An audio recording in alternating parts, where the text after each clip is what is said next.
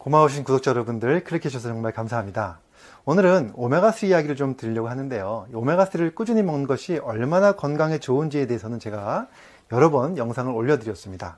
그런데 많은 분들이 오메가3 종류가 너무 많다 보니까 어떤 것을 골라야 할지 고민된다는 분들이 아주 많습니다. 또 저에게 제품을 꼭 집어서 알려달라고 댓글을 올려주시는 분들도 많으신데요. 그렇게 하기가 좀 곤란한 이유가 있습니다. 의사나 약사가 특정 건강기능식품 한 가지를 꼭 집어서 추천하는 것이 법적으로 문제의 소지가 있을 가능성이 있습니다. 그래서 제가 그렇게 추천드리지 못한 점 양해 부탁드리고요. 그 대신 오늘은 오메가3 선택할 때 꼭 따져봐야 할 세 가지 사항을 말씀드리겠습니다. 궁금하시면 끝까지 봐주시고요. 도움이 되셨다면 좋아요, 구독, 알림 설정까지 해주시면 정말로 감사하겠습니다.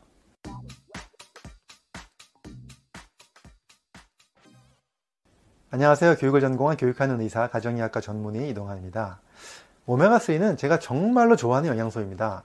제가 약 16년 전에 기능의학 공부를 시작할 때 여러 가지 영양소들을 공부하면서 마그네슘, 비타민 C, 비타민 B와 같은 필수 비타민 미네랄도 너무 중요하다는 것도 알게 되었지만 이 오메가3만큼 저에게 큰 충격을 준 영양소는 없었습니다. 사실 그전에는 오메가3가 그저 중년의 나이에 혈관 건강을 위해서 먹으면 좋은 영양소 정도로만 알고 있었는데요. 오메가3를 제대로 공부하면서 세포 건강에 필수적인 영양소라는 것을 알게 되었습니다. 그래서 10여 년 전부터 여러 학회에서 의사 대상으로 오메가3 강의도 참 많이 했었고요. 또 여러 기업, 뭐 지자체 강의를 다니면서도 오메가3의 중요성을 많이 말씀드려 왔습니다. 그러다가 보니까 사실은 최근에 제가 모 회사의 오메가3 제품 개발에도 함께 참여를 하게 되었습니다. 그런데 그 과정에서 또 제가 잘 몰랐던 부분도 새롭게 알게 되었는데요. 즉 오메가3가 여러 가지 건강에 도움이 된다는 것은 이미 알고 있었지만 그런 오메가3를 잘 고르는 것이 얼마나 중요한지에 대해서도 새롭게 알게 되었다는 거죠. 그래서 오늘 그 몇 가지 사항을 말씀드릴 건데요. 자, 첫 번째는요, 바로 항산패 오메가를 고르는 겁니다. 즉, 이 오메가3가 산패가 되지 않도록 잘 만들어진 오메가3를 고르라는 것입니다. 사실, 오메가3가 산패가 되면 영양소가 아닌 독을 먹는 격이 됩니다.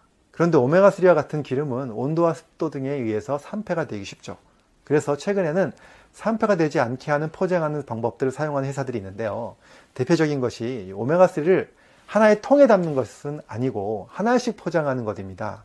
하나의 통에 들어있는 것은 뚜껑을 여는 순간에 공기와 접촉을 하게 되는 것이죠.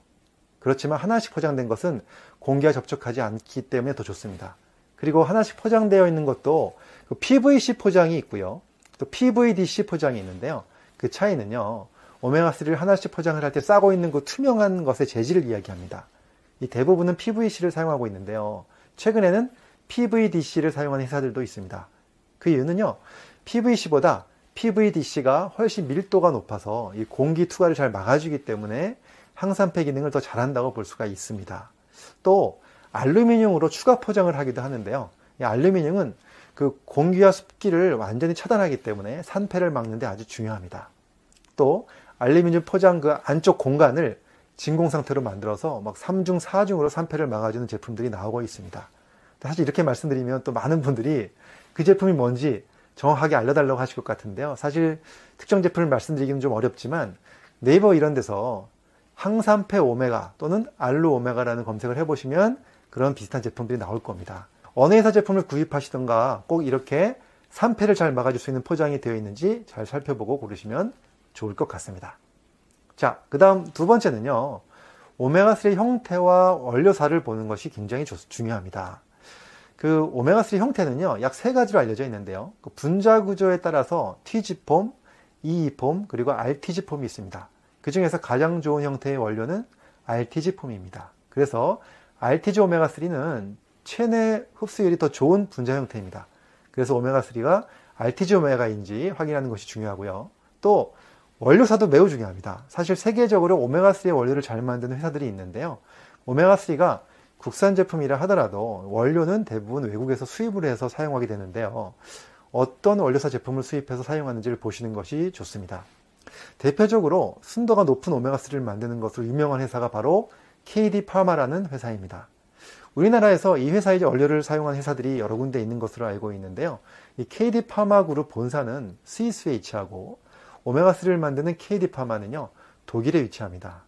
이렇게 세계적인 좋은 회사의 원료인지 확인하는 것도 매우 중요합니다.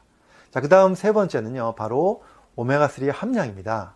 사실 우리나라 식약처에서는 함량 표기를 EPA와 DHA의 합으로 표기하게끔 되어 있는데요. 우리가 먹는 오메가3 하나 안에 들어있는 기름이 모두 오메가3가 아닙니다. 그 중에서 EPA와 DHA가 일부 들어있는 것이죠. 이 두 성분의 합이 하루에 먹는 용량으로 몇 미리그램이냐에 따라서 그 기능성 인정이 달라집니다. 즉 하루에 두 알을 먹게끔 되어 있는 제품이면 두 알에 들어있는 EPA와 DHA 합이 몇 미리그램인지 확인해 보시면 좋습니다. 현재 우리나라 식약처에서 오메가3 기능성을 여러 가지로 인정하고 있는데요.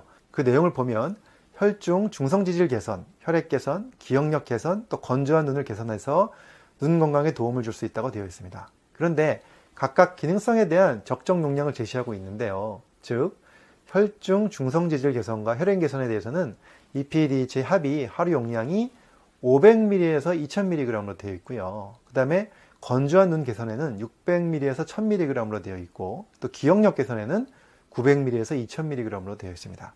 그러므로 하루 EPDH 합의 용량이 최소한 1000mg 이상으로 선택하시는 것이 기억력 개선까지 도움이 될 수 있는 용량이니까 꼭 그 함량을 확인하시면 좋을 것 같습니다. 자, 오늘은 이렇게 오메가3 선택할 때 꼭 살펴봐야 할 몇 가지 사항 말씀드렸는데요. 제가 이번에 오메가3 제품 개발에 참여하면서 정말 중요한 것들을 알게 되어서 이렇게 말씀을 드리고 있습니다. 어느 회사 제품 사셔도 상관은 없지만 꼭 항산표 오메가 또는 알루 오메가 확인하시고요. 또 원료사 확인, 마지막으로 함량을 꼭 확인하시면 좋겠습니다. 여러분, 오메가3 꾸준히 잘 드시고 또 건강하시길 바랍니다. 감사합니다.